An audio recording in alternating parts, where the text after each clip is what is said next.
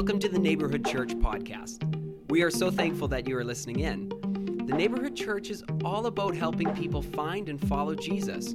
We hope that through these podcasts you are encouraged, that you're inspired, and that you're provided with practical wisdom on how to find and follow Jesus. We hope that you enjoy today's podcast.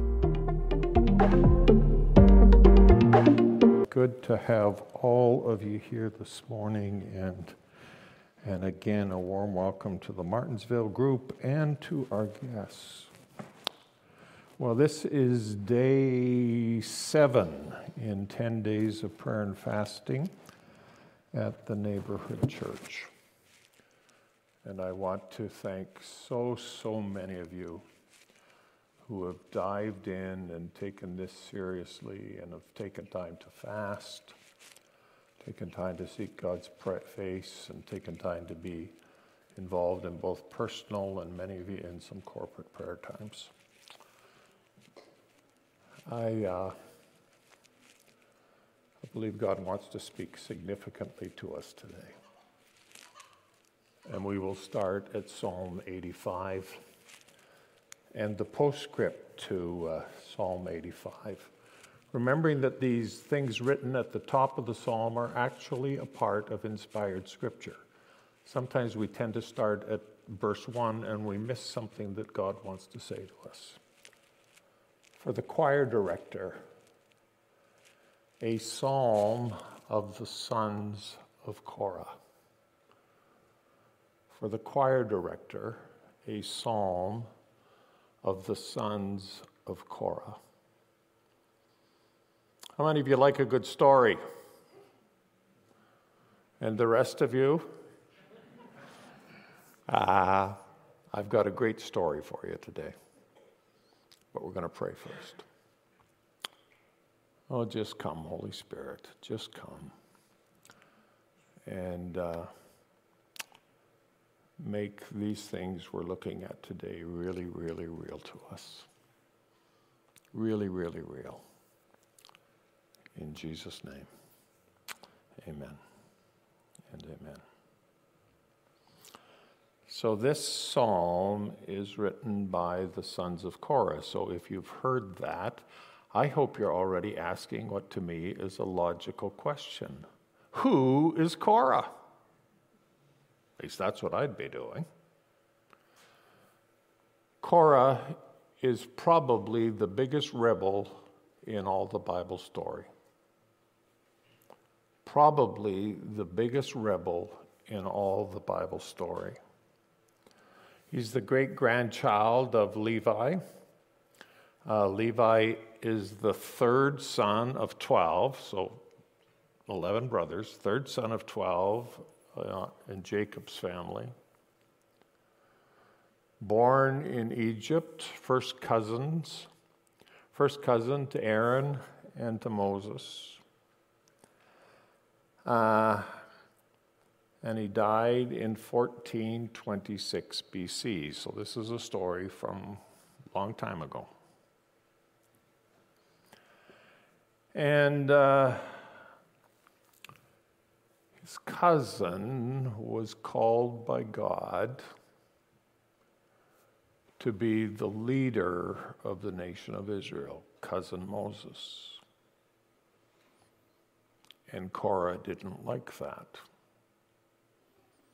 Korah got jealous and Korah got bitter. He said, I'm from the same lineage, and in my judgment, I think I'm smarter than you, Moses. And I even think I'm more spiritual than you. And he let bitterness begin to rule and reign in his heart. And he arranged a rebellion against Moses. We read about it in Numbers chapter 16, verses 1 to 3. Let's uh, read it together. Now, Korah the son of Izhar, the son of Kohath, the son of Levi, with Dathan and Abiram, the sons of Eliab, and On, the son of Peleth, sons of Reuben, took action. Some people think we need to take some action around here. And they rose up before Moses, together with some of the sons of Israel. He found 250 other leaders of the congregation chosen in the assembly, men of renown, and uh, took these 250 people and assembled them against Moses and Aaron and said to them, You've, you, have you have gone too far. You've gone far enough here.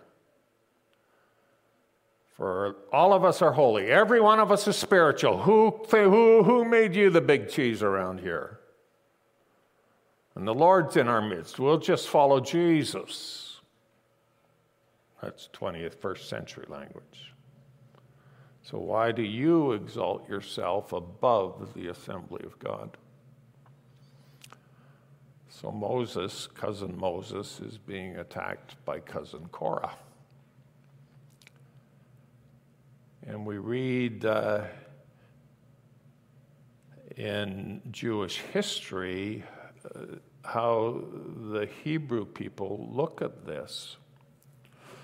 In their Talmud, which is kind of the collection and commentary on Hebrew history, uh, they refer to Korah in Proverbs chapter 14 and verse number 1.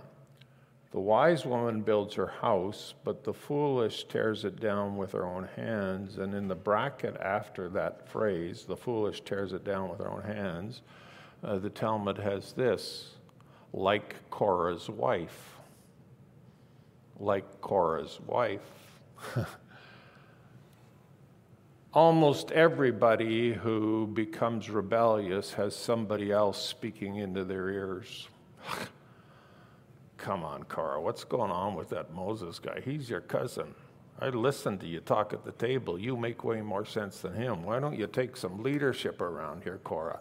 I, I, you're smarter than him and you're better looking too. You should be the guy who's leading around here. Uh, we read one of the stories in Scripture, uh, or in, uh, sorry, uh, the uh, Mishnah of uh, Hebrew history, uh, commenting on the Torah. And it's talking about the mezuzah. So we'll put a picture up of a mezuzah so you know what I'm talking about. Every time Don and I have gone to Israel, we have brought back mezuzahs and mezuzahs, sorry, mezuzahs. We brought back mezuzahs, and mezuzahs uh, are filled with the scripture. You put a scripture in there, the priest writes the scripture out, and then you're supposed to put these on your doorposts. And I remember sitting at a, uh, a resort in Israel the last time we were there on kind of the break day in the middle to get refreshed. And I'm sitting there, and, and from the resort, I can see a house, and I see a young lady, uh, probably late 20s, and she goes into her house and she touches the mezuzah before she, en- mezuzah before she enters. It's a sacred thing to the Hebrew people. But uh, Korah didn't like mezuzahs.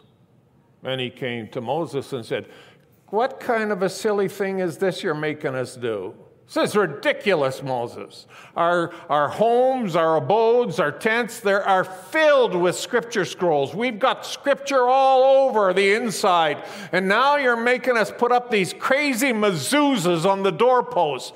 Think straight here. Get your head on right, Moses. He was rebelling against Moses all the time. And we just read the story recorded in Numbers 16 1 to 3. So Moses uh, responds, and this is what he says Tomorrow,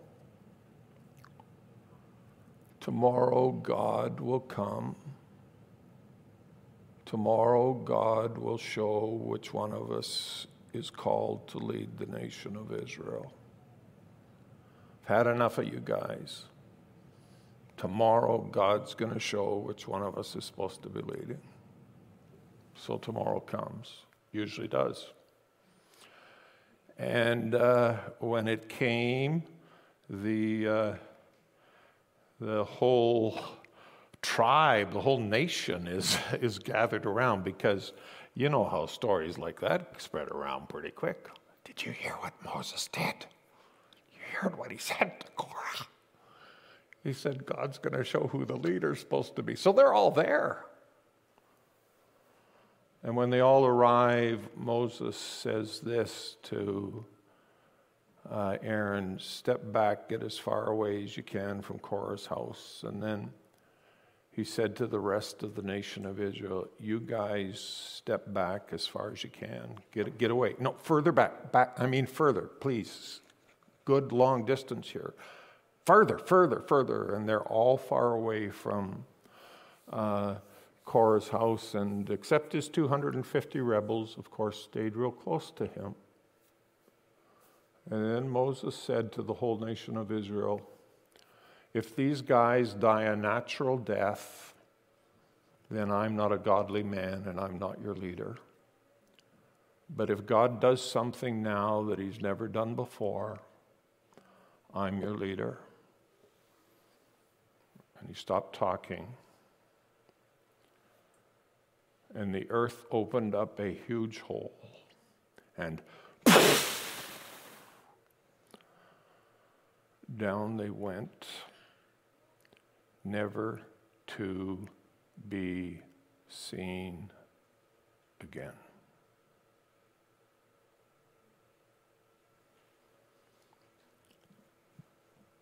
There would probably be some room here to talk about making sure our attitude towards leaders is right.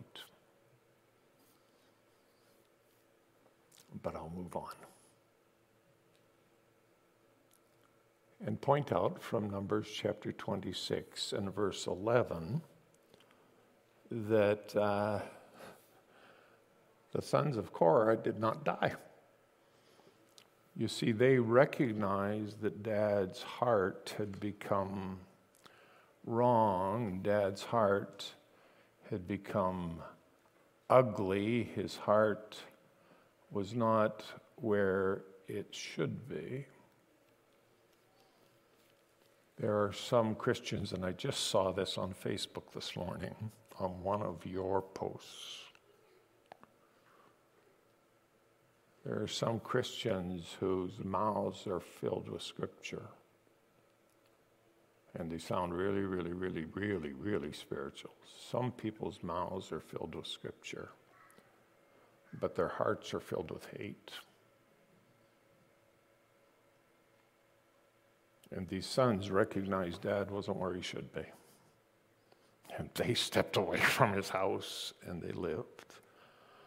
So we're in Psalm 85 this morning. Psalm 85 is 900 years after this event we just read in, uh, in Numbers.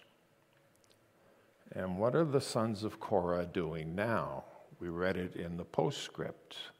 They're writing music. They're part of the worship ministry of Israel. They're preparing things for the worship leader, the choir director, to sing in the gatherings of the saints. What kind of people do you think Korah's descendants would have been? I'm pretty confident they were a pretty pious family, and I use pious in the purest, best sense of pious. They were devout people, they were spiritual people, they were reverent people. Because I think this happened right through the family line. they would get a little rebellious, they would get a little irreverent, and mom would say, Remember what happened to grandpa?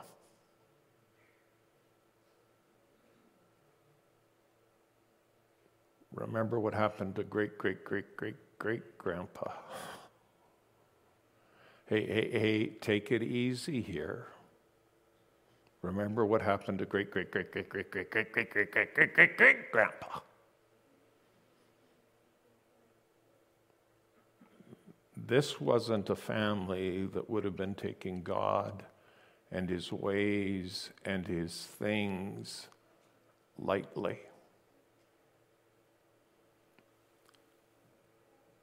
Want to talk briefly, and I hope I can do briefly better than I did last night, about, uh, about piety and uh, what a pious person would look like. And I think we can lift these truths. I know we can out of Psalm 85.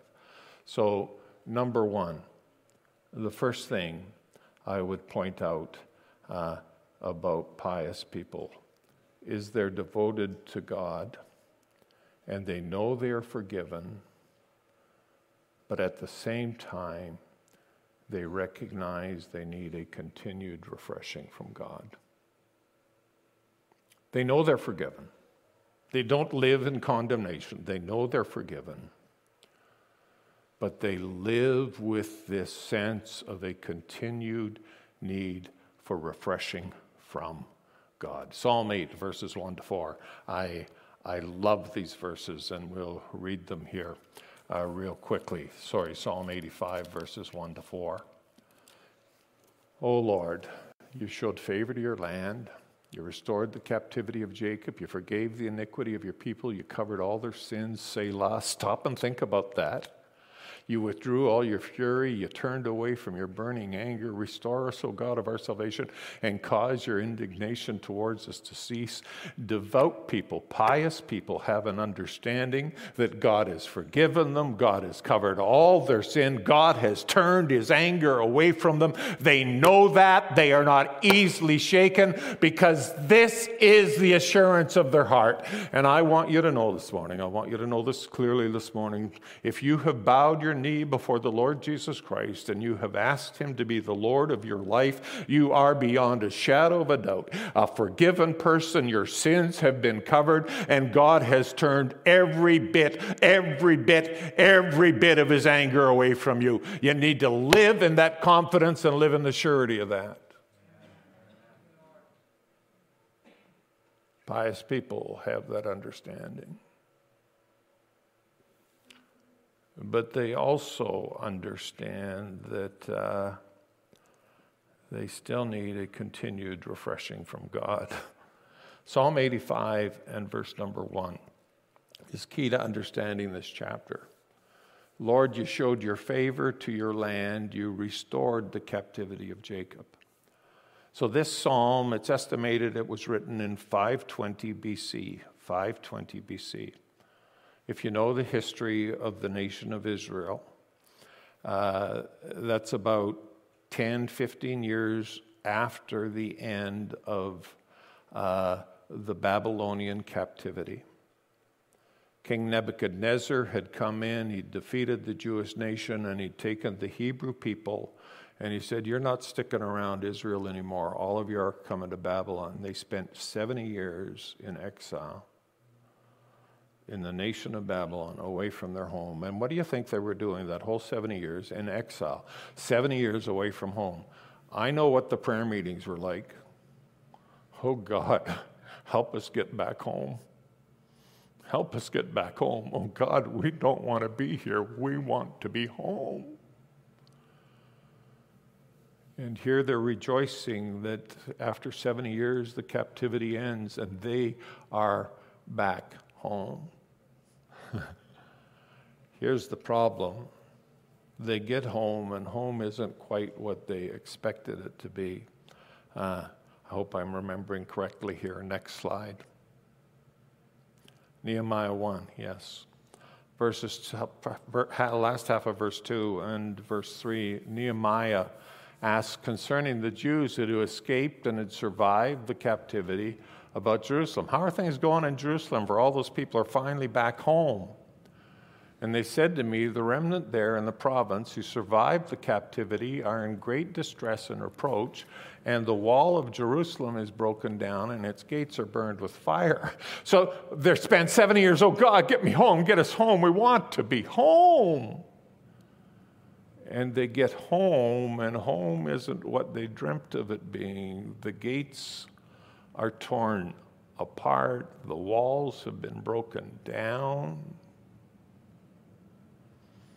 and they recognize they have a problem. And so, what is the prayer that goes on here? Psalm 85 and verse number 6. Oh, will you not revive us again that your people may rejoice? God, won't you help us get the walls built again? See, friends, when you don't have walls, you're unprotected. You're not secure. Anybody can come in and get you. We need the walls built again, Lord. We need you to protect us. We need revival. I like contemporary English version. Uh, won't you give us fresh life and let your people be glad because of you? And I read this, friends, about uh, 10 days ago, and I've been so captivated by Psalm 85. And Pastor Gordon meant, made the mention of, of Mueller and how he'd spent long times in Scripture. I've been in Psalm 85 for 10 days now, and when I read it in contemporary English version, my heart leapt within me. Oh God, won't you bring us fresh life again? Oh God, won't you come and visit the individuals of the neighborhood church? Won't you come and visit neighborhood church collectively? Won't you come, oh God, and give us fresh life?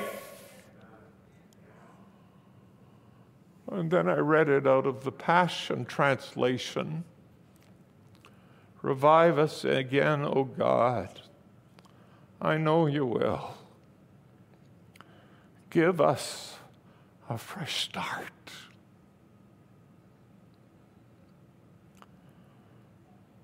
Give us a fresh start. And all your people will taste your joy and your gladness. And so, friends, I felt the direction of the Holy Spirit to call our church to an extended time of prayer and fasting. This is day seven, as we already mentioned. Why do I do that?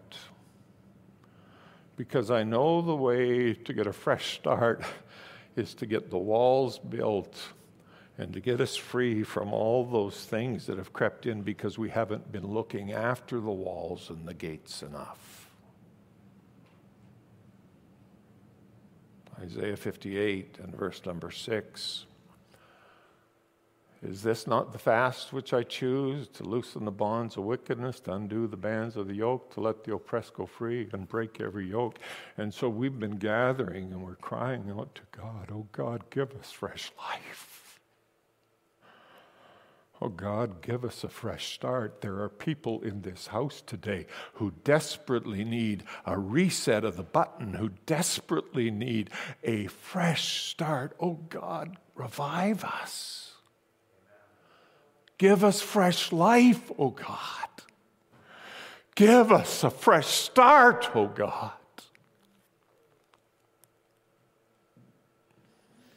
So I thank. Uh, I thank all of you who participated and been a part of prayer and fasting this week.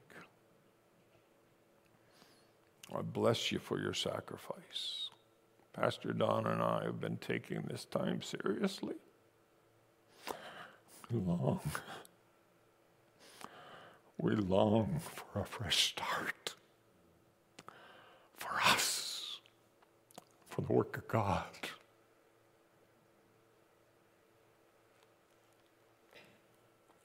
Thank you. And so this week, over the next three days, just a reminder that we'll be meeting in that corner of the sanctuary at 9:45 a.m. Uh, to pray, Monday through Friday.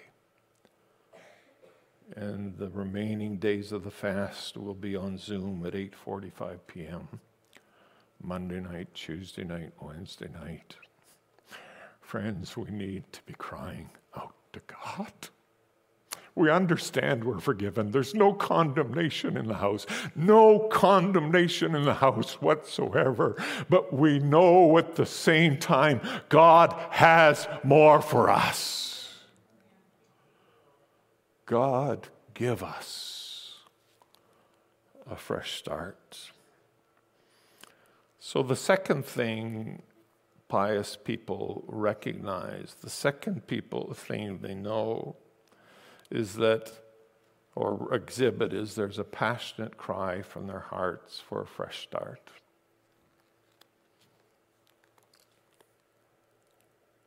And the third thing that characterizes the pious is they longingly look for God's work, God's good work in the future. Devoted people are always looking for God to come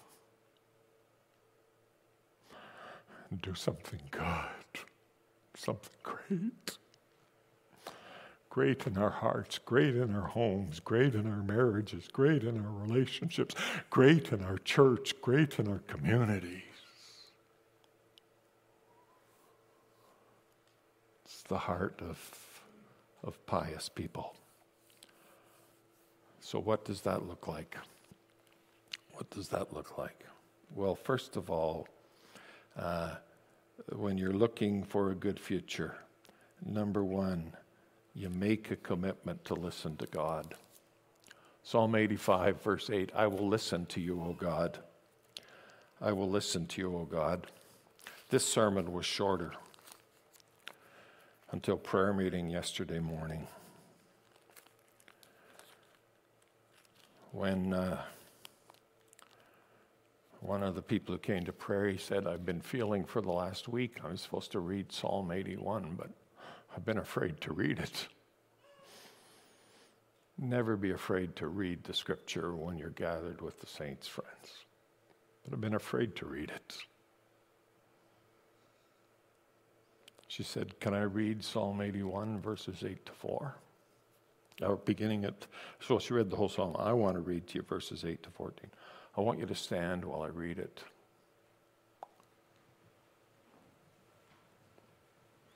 say, Why are you making us stand? There's a tradition, a history of good mannered people when somebody important walks into the room that you stand. The Queen is to walk in today. Those of you with manners would stand when she enters.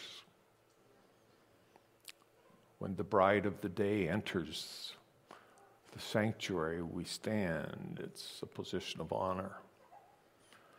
Early in their marriage, our son Evan and his wife Danielle did a mission trip in South America, and Evan came in.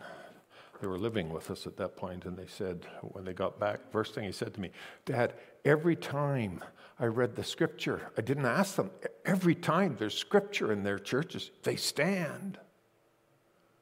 You don't have to ask they honor the Word of God. I want us to hear this, what God would say to us here. We're standing as an act of honor. We're standing as an act of honor. Psalm 81 Hear, O my people, and I will admonish you. O Israel, if you would listen to me. if you would listen. Let there be no strange God among you, nor shall you worship any foreign God. I am the Lord among your God, among am your God, who brought you out from the land of Egypt. Open your mouth wide, and I will fill it. But my people did not listen. But my people did not listen to my voice and Israel did not obey me. So I gave them over to the stubbornness of their heart to walk in their own devices. Oh, that my people would listen to me. That Israel would walk in my ways. I would quickly subdue their enemies and turn my hand against their adversaries. Friends, there's a lot of adversarial work in our lives that the only reason it's happening is because we have stopped listening to God.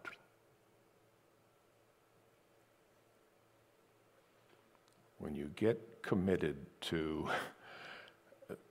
pursuing good for the future, you start listening to Him. I will listen to you. Oh God, you may be seated.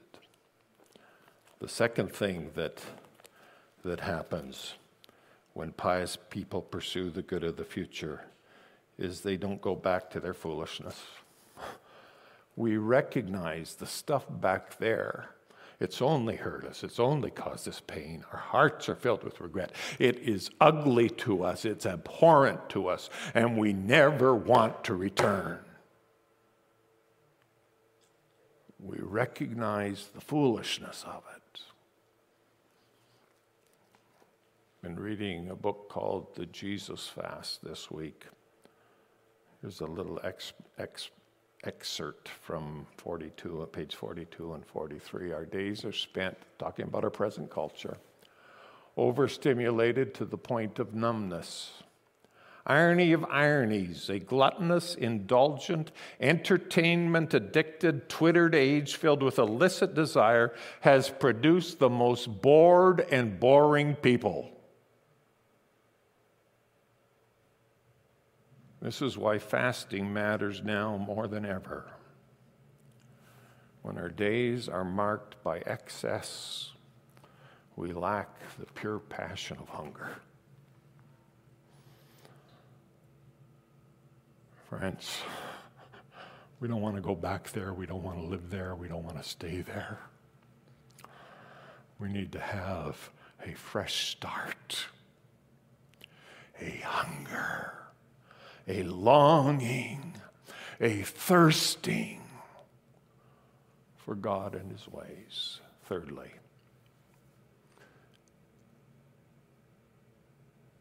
the pious person longs for God to live with us in all of His glory.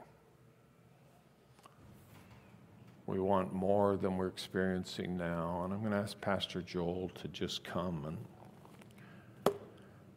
and share uh, an experience he had in the last week and a half or so, maybe even the last week.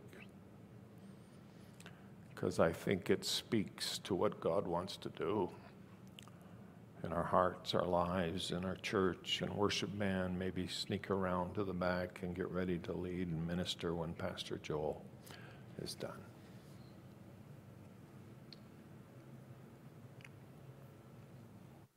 A little over a week ago, I was uh, sitting in bed and I was just praying, trying to get my mind uh, peaceful and my heart peaceful for a good night's sleep. And uh, this is a the, that that part of the night's very normal. But uh, if you're new with us today, or you haven't heard much about um, God and what He does, I want you to know that this is something that uh, can happen to people that are following Jesus. And uh, even those who are not following Jesus, as we see in Scripture, sometimes he does stuff like this. So I was uh, sitting praying there, and all of a sudden I, I saw something. And what I saw, kind of in my mind, kind of like a dream, but I was awake. Um, sometimes Scripture calls it a vision. And I saw a eagle soaring in the sky, and this eagle took flight and uh, just like you can picture eagle, big feathers, big wingspan. And then all of a sudden, this eagle, as it was flying, uh, turned gold, like a metallic, shiny uh, gold. And again, this isn't uh, at this point when I'm seeing this, I'm thinking, this, this is strange. This is atypical for me. This hasn't happened before. And, and I continue to keep praying and I continue to keep seeing things. And here, this eagle goes from gold and then it, it kind of ignites, it combusts, and now it's soaring um, on fire, gold and glorious and big and, and hot. And uh, I look down from kind of this uh, vision of, the, of this eagle now to the to the, the earth, to the ground. And the ground is frozen and uh, no leaves on the trees. And much like it looks right now, um, very dormant, like the earth is sleeping, it's frozen over. And as this eagle takes, it becomes um, engulfed in flames, it begins to thaw the surface of the earth. And here the snow starts to melt, it starts to recede, and Below it, the, the grass is revealed, the fields are revealed, the leaves bud, the, the flowers bud, and uh, below, the world starts to wake up, and there's this fresh start beginning to be to be seen and then all of these animals come out and that that early morning chirping of the birds that wake you up in the summer there's just this eruption of life and then uh, all of a sudden this beautiful picture the eagle soaring ground is thawing and then all of these little pieces of rubble or rock dust and and just kind of the crum, rock crumbles, boulders, rocks start to kind of pull together like this out of out of the trees, out of the the woodwork of this this landscape.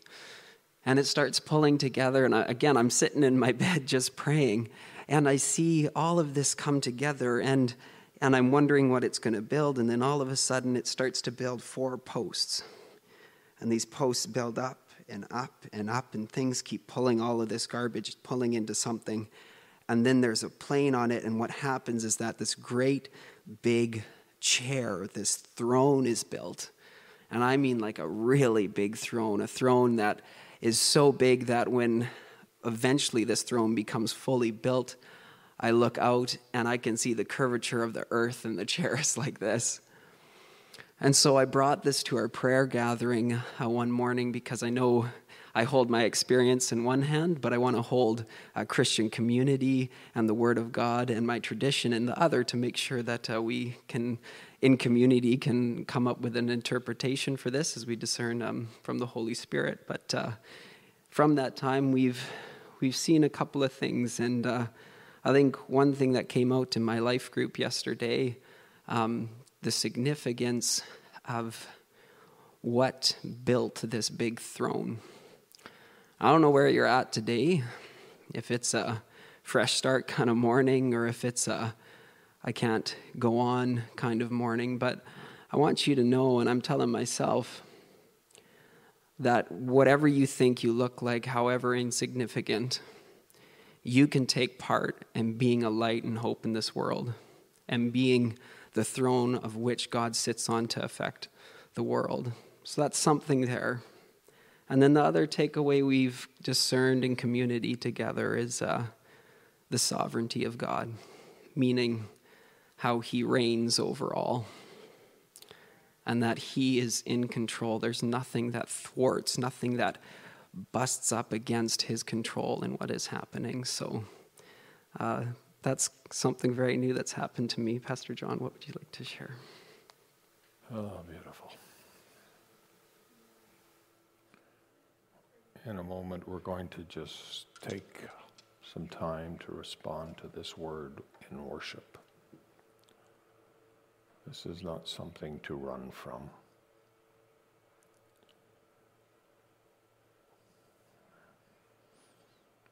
My heart longs for a fresh start for the people of God. My heart longs for a fresh start for the neighborhood church.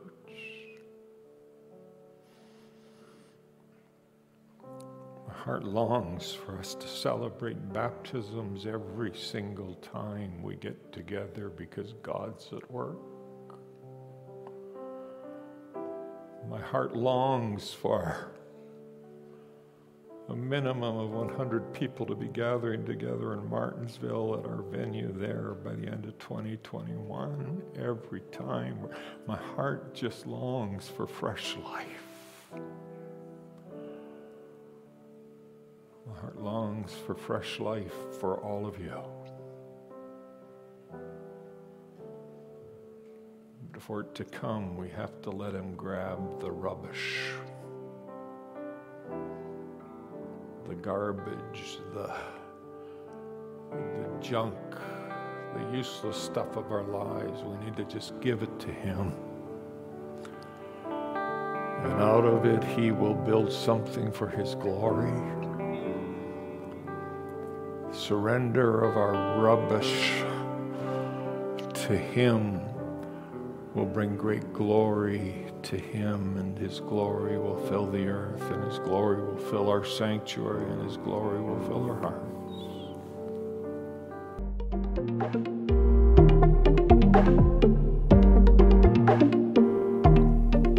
We are so thankful that you've listened in to the Neighborhood Church podcast.